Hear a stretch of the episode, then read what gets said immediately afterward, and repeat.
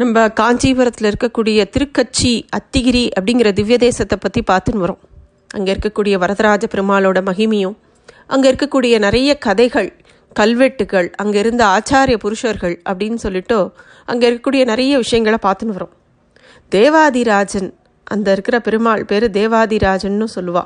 இந்த பெருமாளை பிரம்மா கஜேந்திர ஆழ்வார் தேவகுருவான பிரகஸ்பதி அனந்தாழ்வார் எல்லாருமே தனித்தனியாக வந்து ஆராதனை பண்ணுறதா நம்ம சொல்லப்பட்டிருக்கு. பிரம்மதேவன் இந்த பெருமாளை சித்ரா பௌர்ணமி அன்னைக்கு ஆராதனை பண்ணுறதாகவும் கஜேந்திரன் வந்து ஆடி மாதம் சுக்லபட்ச துவாதசியில் ஆராதனை பண்ணுறதாகவும் பிரகஸ்பதி புரட்டாசி மாதம் திருவோண நட்சத்திரத்தில் ஆராதனை பண்ணுறதாகவும் திரு அனந்தாழ்வான் வந்து தை மாதம் சுக்லபட்ச ஏகாதசியில் உபவாசம் இருந்து துவாதசி திதியில் பெருமாளுக்கு ஆராதனை பண்ணுறதாகவும் சொல்லப்படுறது. இது மட்டும் இல்லை ஒவ்வொரு வருஷமும் வைகாசி மாதம் பிரம்மா நேரில் வந்து வரதராஜ பெருமாளுக்கு பிரம்மோத்சவம் நடத்தி வைக்கிறதா ஐதீகம். இந்த சித்ரா பௌர்ணமி போ பௌர்ணமி போது பிரம்மா வரதராஜ பெருமாளை நேரில் வந்து ஆராதனை செய்கிறத பற்றி நம்ம குறிப்பு பார்த்தோம் இல்லையா? அதனால் அன்றைக்கி என்ன பண்ணுவாலாம் கோவிலில் இருக்கிற நிர்வாகிகள்லாம் சித்ரா பௌர்ணமி அன்னைக்கு ராத்திரி பெருமாளுக்கு தே பெருமாளுக்கு பூஜை பண்ணுறதுக்கு தேவையான பழம் பிரசாதம் எல்லாத்தையும் வரதர் சன்னதியில் கொண்டு போய் வச்சுட்டு வந்துடுவானாம். பட்டர்கள்லாம் வெளியில் வந்துடுவானாம். கிட்டத்தட்ட ஒரு நாழிகை பொழுது உள்ளே போக மாட்டானாம். பிரம்மா வந்து வரதராஜனுக்கு நேர்லேயே வந்து ஆராதனை பண்ணுறதா சொல்லப்படுறது. இந்த பிரம்மா பூஜை முடிஞ்சு போன அப்புறம்தான் மித்தவா எல்லாரும் உள்ளே போய் சேவிப்பா. அதுக்கு அடையாளமாக இன்னும் அந்த நாழிகை கணக்கு முடிஞ்சப்படம் உள்ளே போய் சேவிக்கிறச்ச அங்கே அப்படி ஒரு வாசனையாக இருக்குமா? அதே மாதிரி ஆடி மாதத்தில் வர வளர்புரை தசமியும் போது தேய்பிரை ஏகாதசியும் போதும் ஆதிசேஷன் வந்து பெருமாளை சேவிக்கிறதா ஐதீகம். இந்த ரெண்டு நாட்கள்லையுமே ஆதிசேஷனுக்கு சிறப்பான வழிபாடுகள் அங்கே நடக்கிறது. மாதிரி நிறைய விஷயங்கள் அங்கே இருக்குது அங்கே அனந்த சரஸ் அப்படிங்கிற புஷ்கரணி இருக்குது அப்படிங்கிறத பார்த்தோம். அங்கே நாலு கால் மண்டபம் மண்டபம் இருக்குது அங்கே வந்து அந்த நீராழி மண்டபத்தில் அங்கே தான் அடியில் அத்தி மரத்தால் செய்யப்பட்ட ஆதி அத்தி வரதர் அந்த நீருக்கு அடியில் தான் சயனிச்சுருக்கார் நாற்பது வருஷங்களுக்கு ஒரு தடவை தான் அந்த குளத்தில் இருக்கிற நீரெல்லாம் இறைச்சிட்டு அந்த அத்திவரதரை வெளியில் எடுத்து முறைப்படி பூஜையெல்லாம் பண்ணி எல்லாருக்கும் தரிசனம் பண்ணுறதுக்கு நமக்காக எல்லா விஷயங்களையும் முன்னாடி எடுத்து வைப்பா. ஆனால் இது வந்து நாற்பது வருஷத்துக்கு ஒரு தடவை தான். ஆயிரத்தி தொள்ளாயிரத்தி எழுபத்தொம்போதில் நடந்தது அப்புறம் ரெண்டாயிரத்தி பத்தொம்போதில் நடந்தது. அது ரொம்ப ஒரு விசேஷமான விஷயம் அந்த கோவிலை பொறுத்த மட்டுக்கும். அந்த சூரிய பகவான் சித்திர மாதத்தில் பதினஞ்சு நாளைக்கு வரதராஜ பெருமாள் மேலே தன்னோட கதிர்களால் பூஜை பண்ணுவாராம். இன்றைக்கும் சித்திர மாதம் பௌர்ணமி கழிஞ்ச பதினஞ்சு நாட்கள் போய் சேவிச்சோன்னா அப்படியே மூலவரோட திருமுகத்து மேலேயே அந்த கதிர்கள் விழறத சேவிக்கலாம். இதே மாதிரி இன்னொரு திவ்ய தேசத்தில் நடக்கும். பாண்டி நாட்டில் நவ திருப்பதியில் ஒன்றான ஸ்ரீவைகுண்டத்தில் சித்திர மாதமோ ஐப்பசி மாதத்துலேயும் அந்த சூரியனோட க கிரணங்கள் கிட்டத்தட்ட மாதத்தில் அந்த ஆறாம் தேதி வாக்கில் அதுமே அது மாதிரி பெருமாள் மேலே விழுமா. இதெல்லாம் வந்து இதெல்லாம் போய் நேரில் பார்த்து சேவிக்கணும். அதே மாதிரி காஞ்சிபுரத்தில் இருக்கிற கோவில் அந்த வரதராஜ பெருமாள் கோவிலுக்கு போய் பிரதட்சணமாக சேவிக்க போகும்போது அங்கே மேல் பகுதியில் ரெண்டு பள்ளியோட உருவங்களை எல்லாரும் பார்ப்பா அதை வந்து வைய மாளிகை பள்ளி அப்படின்னு சொல்லுவா. ஒரு பள்ளியோட உடம்பு வந்து தங்கத்தாலையும் இன்னொன்று வெள்ளியாலையும் அப்படியே அமைக்கப்பட்டிருக்கும். இந்திரனால் பிரதிஷ்டை பண்ணுறதா பண்ணப்பட்டதா சொல்லப்படுறது அந்த ரெண்டு உருவங்களும். அதை தொட்டு சேவிச்சோன்னா சகல பாவங்களும் நோய்களும் போயிடும் அப்படின்னு சொல்லிட்டு எல்லாருக்கும் நம்பிக்கை. இதை பற்றி இரண்டு விதமான கதைகள் இருக்குது முதல் கதையில் ஸ்ருங்கிபேரர் அப்படிங்கிற முனிவரோட புத்திரர்களோட சாப விமோச்சனம் பெற்றதை பற்றியும் ரெண்டாவது கதையில் அயோத்தியா நாட்டையோட அதிபதியான சகரனோட மனைவியும் மகனும் சாப விமோச்சனம் க கிடச்சதை பற்றியும் சொல்கிறா அது என்ன கதை அப்படின்னு நம்ம விரிவாக பார்க்கலாம். இந்த ஸ்ருங்கிபேரரோட புதல்வர்கள் சாப விமோச்சனம் பெற்றது பற்றி பார்க்கலாம் முதல்ல. கொங்கண தேசம்னு ஒரு தேசம். அங்கே ஸ்ருங்கிபேரர் அப்படிங்கிற ஒரு முனிவர் இருந்தாராம். அவருக்கு ஹேமன் சுக்லன் அப்படின்னு ரெண்டு பசங்க. ரெண்டு பேரும் கௌதம முனிவர்கிட்ட குருகுல வாசம் பண்ணிட்டு இருந்தா. குருகுல வாசம் அப்படின்னு பண்ணும்போது அவருக்கு தேவையான எல்லா நித்திய கைங்கரியங்களும் பண்ணுவாள் தினசரி பூஜைக்கு தேவையான புஷ்பம் பழம் தீர்த்தம் எல்லாம் எடுத்து கொடுக்கறது யாகம் பண்ணுறதா இருந்தால் அதுக்கு தேவையான சமித்துகள் எடுத்து கொடுக்கறது.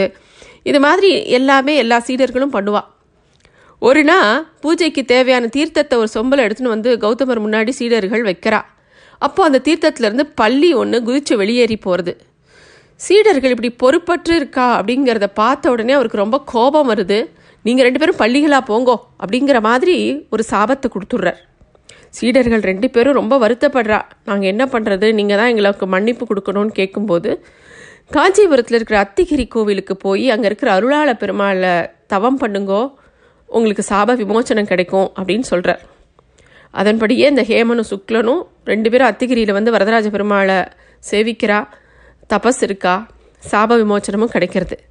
அந்த சாப விமோச்சனம் பெற்ற அந்த ஹேமனும் சுக்லனும் அங்கே பெருமாளோட அனுகிரகம் கிடைச்சதுனால அவளோட நினைப்பா இந்திரன் இந்த ஸ்தலத்தில் தங்கத்துலேயும் வெள்ளிலையும் இந்த உருவத்தை பிரதிஷ்டை பண்ணுறதுனால நம்ம எல்லாருக்கும் அது அதுடைய பலன்கள் நமக்கும் கிடைக்கும் அப்படிங்கிறதுனால பிரதிஷ்டை பண்ணியிருக்கா அப்படின்னு ஒரு கதை இருக்குது இன்னொரு கதை அப்படின்னு பார்த்தோன்னா ரொம்ப பராக்கிரமசாலியான சகரன் அப்படிங்கிற ஒருத்தன் அயோத்தி நகரை ரொம்ப வருஷ காலம் ஆண்டுட்டு வந்தான்.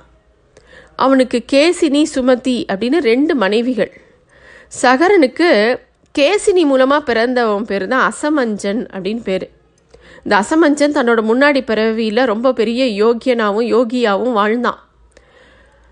தவம் பண்ணும்போது ஏதோ ஒரு சரியாக பண்ணலை. அதில் நடந்த ஒரு தோஷத்தினால அவனுக்கு திருப்பியும் பிறவி எடுக்கிற மாதிரி ஆயிடுத்து. இந்த அசமஞ்சன் தன்னோட சின்ன வயசில் ரொம்ப துஷ்டனாக இருந்தான். தன்னோட நான் நண்பர்களோட விளையாட போவான். ஏதாவது தகராறு வந்ததுன்னா உடனே அவளை தூக்கி சரையும் நதியில் கொண்டு போட்டுருவான். அவன் ரொம்ப துஷ்டனாக இருந்தான். அதனால இவனை இந்த நாட்டில் வச்சுக்க முடியாது அப்படின்னு சொல்லிட்டு அந்த அசமஞ்சனை சகரன் வந்து வெளி வெளியில் வெளியில் போ நாட்டை விட்டு வெளியில் போன்னு துரத்திடுறான். நாட்டை விட்டு போகும்போது அசமஞ்சன் தன்னுடைய பூர்வ ஜென்ம யோக பலத்தினால இந்த சரையு நதியில் யாரெல்லாம் அவன் வந்து கொண்டு போட்டானோ அத்தனை பேரையும் உயிரோட எழ செஞ்சுட்டான். அப்படி அவன் ஒரு நல்ல காரியம் பண்ணினதுனால ஊரில் இருக்கிறவா எல்லாரோட நல்ல மதிப்பையும் அவனுக்கு கிடச்சிது அசமஞ்சனுக்கு. அப்புறம் தன்னோட மனைவியோட காட்டுக்கு போகிறான் அசமஞ்சன். விஸ் விதிவசத்தால் அங்கேயும் போய் ஒரு முனிவர்கிட்ட ஏதோ ஒரு சாபத்தை வாங்கிக்கிறான். அந்த சாபத்தினால அவன் பள்ளிகளாக மாறி அவனும் அவன் மனைவியும் அசமஞ்சனும் அவன் மனைவியும் காஞ்சிபுரத்தில் அப்படியே அலைஞ்சு திரிஞ்சுட்டு இருக்கான் அந்த பள்ளிகளை பார்க்கும்போது அவளோட பூர்வோத்தமத்தை பார்த்த ஒரு முனிவர் அவர் பேர் உபமன்யூன் பேர். அவர் வந்து அவள் ரெண்டு அந்த ரெண்டு பள்ளிகளையும் பார்த்து சொல்கிறார் இந்த மாதிரி காஞ்சிபுரத்தில் இருக்கிற இந்த நீ காஞ்சிபுரத்தில் தான் இருக்கேள் வரதராஜ பெருமாளை சேவிங்கோ அந்த பேரருளாளன் உங்களுக்கு அருள் செய்யட்டும். அவரை சேவித்த மாத்திரத்தில் உங்க நீங்கள் உங்களுக்கு எல்லா நல்ல விஷயங்களும் நடக்கும் அப்படின்னு சொல்லவும் அவளும் சேவிக்கிறா. அதனால் அசமஞ்சனும் அவனோட மனைவிக்கும் திருப்பியும் உண்மையான வடிவம் கிடைச்சது. அப்புறமா அவள் வந்து நல்ல கதி அடையறா. இந்த உபமன்யு முனிவரோட சேவை மனப்பான்மை எல்லாருக்கும் தெரியணும். எப்படி ஒரு பள்ளி மேலே ஒரு கருணையை காமிச்சு அதுக்கு ஒரு நல்வழி காட்டினார் இல்லையா? அதனால தான் அந்த வரதரே அந்த பள்ளிகளோட சரீரங்களை அந்த பிரகாரத்தில் இருக்கும்படி பண்ணினாராம். இது பார்க்கும்போது இதை சேவிக்கும் போது அதை தொட்டுட்டு போகும்போது நமக்கு சகல விதமான தோஷங்களும் போகும் அப்படின்னு சொல்கிறா இந்த பள்ளியாக பிறந்த சாப விமோச்சனம் பெற்ற அந்த அசமஞ்சன் சொல்கிறானே அந்த அசமஞ்சனோட புள்ள தான் அன்சுமான் அப்படின்னு சொல்கிறோம் அன்சுமானோட மகன் தான் திலீபன் திலீபனோட மகன் தான் பகீரதன். இந்த பகீரனோட பகீரதன்னு கேள்விப்பட்டோன்னா நமக்கு இன்னொரு கதை ஞாபகம் வரும். இந்த பகீரதனோட முயற்சினால தான் கங்கா நதி பூ உலகத்துக்கு கொண்டு வரப்பட்டா? இந்த கபில முனிவரால் சபிக்கப்பட்ட சகரனோட சுமதி அப்படிங்கிற மனைவி மூலமாக பிறந்த அறுபதனாயிரம் குழந்தைகளுக்கும் நல்ல கதி கிடைச்சது. அது வேற கதை. அதை பின்னாடி பார்க்கலாம். இந்த கோவிலில் நிறைய கல்வெட்டுகள் இருக்குது அப்படிங்கிறத நம்ம பார்த்தோம். ஒவ்வொரு கல்வெட்டாக பார்க்கும்போது எல்லாமே முக்கியமான கல்வெட்டுக்கள். ஏன்னா பதிமூணாம் நூற்றாண்டில் சோழர்கள்ட்டேருந்து காஞ்சியை கைப்பற்றினாராம் பாண்டியர்கள். முதலாவது ஜடவர்ம சுந்தர பாண்டியன் சோழர்கள் ஹொய்சாளர்கள் காக்கைத்தீர்கள் எல்லாரையும் வென்றானாம். காஞ்சிபுரத்தை தன்னோட இரண்டாவது தலைநகராக வச்சுட்டு அதன் க அதனால் அவனுக்கு காஞ்சிபுர வரதீஸ்வரன் அப்படிங்கிற பெயர் உண்டான் காஞ்சிபுரம் கொண்டான் அப்படின்னும் அவனுக்கு பெயர். அவனுடைய ஆட்சி காலத்தில் கோவிலுக்கு நிறைய கைங்கரியம் பண்ணியிருக்கான் நிறைய ரொம்ப நல்லவன் நிறைய கொடைகள் கொடுத்துருக்கான். தற்போ இப்போதைக்கு இருக்கக்கூடிய இந்த கர்நாடகாவில் வேலூர் ஹலபேடுன்னு சொல்கிறோம் இல்லையா? ஹலபேடுங்கிற நகரம் வந்து ஹொய்சாலர்களோட தலைநகரமாக இருந்தது. அது வந்து ரொம்ப முக்கியமான பகுதி. அந்த பகு அந்த ஹொய்சாலர்கள் வந்து தமிழகத்து வரைக்கும் அவள் வந்து விரிவுபட்டு இருந்தா. அந்த பாதி அதை பற்றின குறிப்புகள் எல்லாமே இந்த கல்வெட்டுகளில் இருக்குது ஹொய்சால வம்சத்தோட கடைசி அரசனான வீரவல்லாளா அப்படிங்கிற வல்லாளா அப்படிங்கிற அவன் வந்து இந்த கோவிலுக்கு வந்ததை பற்றி ஒரு கல்வெட்டும் தெரிவிக்கிறது. இங்கே இருக்கிற அபிஷேக மண்டபத்தில் தேவியரோடு அமர்ந்து அவன் வந்து நம்மாழ்வாரோட பாசுரங்களை கேட்டு ரொம்ப மகிழ்ந்தாராம் அவர். அதே மாதிரி காஞ்சிபுரத்தோட வேகவதியோட ஆத்தோட கரையில் சேர மன்னனான ரவிவர்ம குலசேகரன் அப்படிங்கிற ரொம்ப சிறப்பான மணி ஒரு அரசன். அவன் வந்து இரண்டாவது முடிச்சூட்டு வைபவத்தை அங்கே தான் நடத்தின்டானான் அவனுக்கு அருளாள பெருமாள் மேலே அப்படி ஒரு பக்தி அதனால் நிறைய தானங்கள் அவன் வந்து கொடுத்துருக்கானான் இதெல்லாம் வந்து இந்த கல்வெட்டுகளில் இருக்குது இந்த கோவிலில் நிறைய விசேஷங்கள் இருக்குது முக்கியமான விஷயம் நிறைய ஆச்சாரிய புருஷர்கள் இங்கே சம்மந்தப்பட்டிருக்கா ஆழ்வார்கள் பாடின ஸ்தலம்ங்கிறது நமக்கு தெரியும். ஆச்சாரிய புருஷர்களில் ரொம்ப முக்கியமானவரான திருக்கச்சி நம்பி. ராமானுஜரை விட ராமானுஜரோட குரு ஆச்சாரியன். அவருக்கு வந்து ராமானுஜருக்கு ரொம்ப பிரியமான ஒரு ஆச்சாரியன். அவர் வந்து திருக்கட்சி நம்பிகள் எப்படியாவது தனக்கு குருவாக இருக்க மாட்டாரா அப்படின்னு சொல்லிட்டு ஏங்கின காலம் உண்டு. ஆரம்ப காலத்தில் வைஷ்ணவ ஆச்சாரிகளில் ரொம்ப முக்கியமானவராக சொல்லப்பட்ட ஆச்சாரியர். இவர் வந்து சென்னை பக்கத்தில் இருக்கக்கூடிய பூந்தமல்லி அப்படின்னு நம்ம சொல்கிறோம் இல்லையா? அங்கே தான் பிறந்தார். குரு பரம்பரை பிரபாவத்தில் இவரை பற்றி ரொம்ப முக்கியமான நிறைய குறிப்புகள் இருக்குது அவர் வந்து தினமும் இந்த பூந்தமல்லியிலிருந்து காஞ்சி வரதராஜ பெருமாள் கோவிலுக்கு புஷ்பங்களை எடுத்துன்னு போய் கைங்கரியம் பண்ணுவாராம். காஞ்சி வரதராஜ பெருமாள் மேலே தேவராஜ அஷ்டகம் அப்படிங்கிற ஒரு ஸ்தோத்திர நூலையும் எழுதியிருக்கார். அவருக்கு வந்து பெருமாள் மேலே அதீத பக்தி. அவர்கிட்ட பெருமாள் பேசுவாராம் திருக்கட்சி நம்பிக்கிட்ட திருக்கட்சி நம்பினாலே வரதராஜ பெருமாளுக்கு அவர் பண்ணின ஆலவட்ட கைங்கரியம் தான் எல்லாருக்கும் நினைவுக்கு வரும். ஆலவட்ட கைங்கரியம்னா நம்ம அப்படியே விசிறா அப்படின்னு சொல்கிறோம் அது மட்டும் இல்லை அது எதனால் அந்த பேர் வந்ததுன்னா ரொம்ப பெரிய கோலில் ஆளிலைகளை வச்சு கட்டி விசிறி மாதிரி பிணைச்சி அதை பெருமாளுக்கு விசிற கைங்கரியம் தான் ஆலவட்ட கைங்கரியம். அதைத்தான் பண்ணிட்டு இருந்தாராம் திருக்கட்சி நம்பி. வரதராஜ பெருமாள் அப்படியே அக்னியிலேருந்து வந்தவர் இல்லையா? அப்படியே அவருக்கு வந்து இந்த ஆலவட்டம் கைங்கரியம் பண்ணணும் எப்படியாவது அவருக்கு எதமாக இருக்கணும் அப்படின்னு சொல்லிட்டு திருக்கட்சி நம்பி அப்படி பண்ணுவாராம். திருக்கட்சி நம்பிக்கிட்ட தன்னை சீடனாக ஏற்றுக்கணும் அப்படின்னு சொல்லிட்டு ராமானுஜர் நிறையா சமயம் விண்ணப்பிக்க திருக்கட்சி நம்பிகள் சொல்லுவாராம் எனக்கு ஒன்றும் அவ்வளோவா சாஸ்திரங்கள்லாம் தெரியாது. அவ்வளோ ஞானமெல்லாம் இல்லையாப்பா. உனக்கு ஆச்சாரியனாக இருக்கிற அளவுக்கு எனக்கு ஒன்றும் தெரியாது.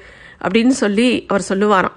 ஆனால் ராமானுஜர் விடாபடியாக திருக்கட்சி நம்பிகள் தான் தனக்கு ஆச்சாரியன் அப்படிங்கிறதுல ரொம்ப தீர்மானமாக இருந்து கடைசி திரு திருக்கட்சி நம்பியும் அவரை ஏற்றுண்டார் திருக்கச்சி நம்பி சொன்னபடி தான் ராமானுஜர் வரதராஜ பெருமாளுக்கு திருமஞ்சனத்துக்காக காஞ்சிபுரத்து பக்கத்தில் இருக்கக்கூடிய செவிலிமேடு அப்படிங்கிற இடத்துல இருக்கிற சாலக்கிணறுலேருந்து நித்தியமும் தீர்த்தம் எடுத்துன்னு வருவாராம்.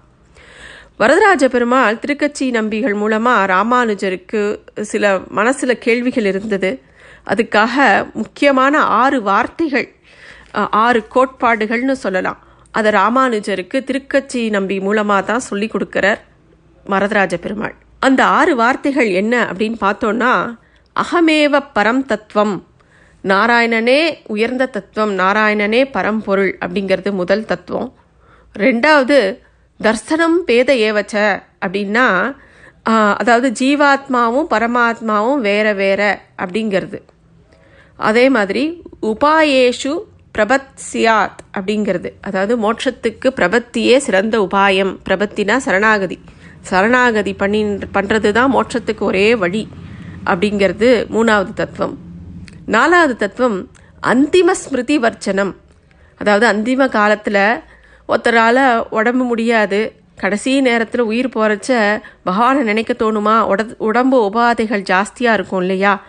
அப்போ வந்து அவன் பகவானை நினைக்க வேண்டியதில்லை. அவன் எப்போ சரணாகதி பண்ணிட்டானோ பகவானே அவனை வந்து ஏற்றுப்பார் அவனுக்கு மோட்சம் கொடுப்பார் அப்படிங்கிறது நாலாவது. வார்த்தை அஞ்சாவது வார்த்தை தேகவசாக்கே முக் முக்கிஸ்யாத் அப்படிங்கிற வார்த்தை அதாவது இந்த சரீரத்தோட முடிவில் கண்டிப்பாக மோட்சம் உண்டு அப்படிங்கிறது மரணம் ஆனால் கண்டிப்பாக வைகுந்தம் நிச்சயம் அப்படிங்கிறது இந்த அஞ்சாவது வார்த்தை ஆறாவது வார்த்தை பூர்ணாச்சாரிய ஸ்மாஸ்ட்ரைய அதாவது பெரிய நம்பிகளையே நாட வேண்டியது அப்படின்னு ராமானுஜருக்கு யாரை ஆச்சாரியனாக கொள்வது அடுத்தது என்ன பண்ணுறது அப்படின்னு ஒரு குழப்பம் இருக்கும்போது பெரிய நம்பிகளை ஆச்சாரியனா கொள் அப்படின்னு சொல்கிறார் பெருமாளே. இது மாதிரி ராமானுஜருக்கு திருக்கட்சி நம்பிகள் மூலமாக இந்த ஆறு வார்த்தைகள் கிடைக்கிறது.